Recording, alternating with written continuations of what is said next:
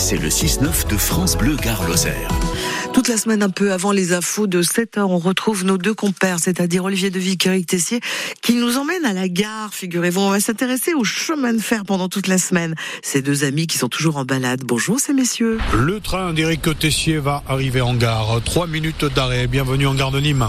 Bonjour Eric. Vous avez fait un bon voyage ? Oui, très bon voyage.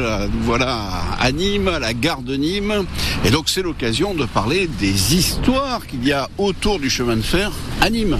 Oui, donc en vous attendant, j'étais en train de, de, d'admirer le, le buste qui est dans la gare de Nîmes, le buste de Monsieur Talabot. Qui est ce personnage ? Eh oui, Paulin Talabot. Donc c'est un personnage important pour Nîmes. Donc bon, il y a un boulevard à, à son nom, et c'est pas pour rien.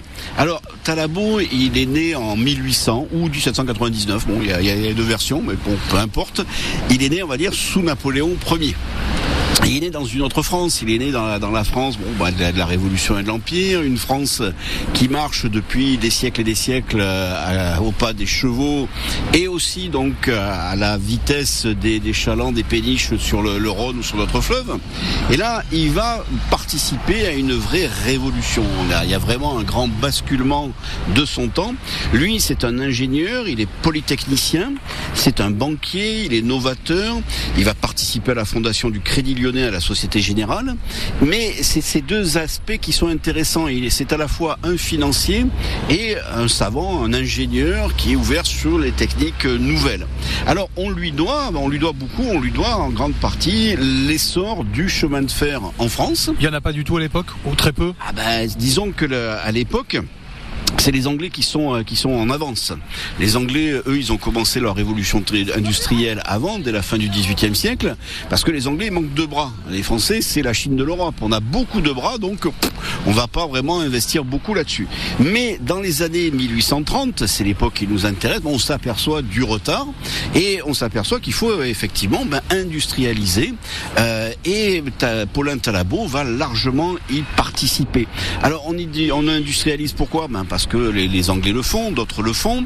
On industrialise comment ? Avec le charbon, avec la mécanisation, avec la vapeur. Et ça, il se trouve que dans le Gard, on, on a ce qu'il faut.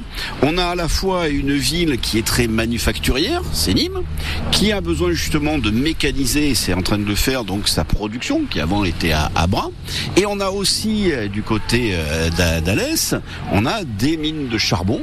Et donc le problème du charbon, c'est que bah, au kilo, ça coûte pas cher, mais c'est très lourd, c'est très coûteux à transporter. Alors on le fait avec des chevaux, on le fait par voie fluviale. Il y a d'ailleurs un projet auquel participe Talabot, qui est un projet de canal, mais un canal pour aller relier Alès au Rhône, c'est pas évident.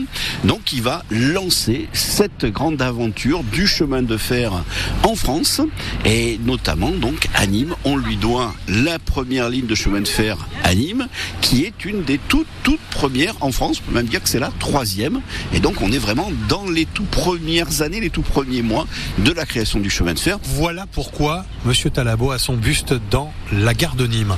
Merci, maintenant on sait effectivement qu'on correspond ce fameux boulevard Talabot qui a un prénom désormais, c'est Paulin. Merci à ces garçons. Côté température,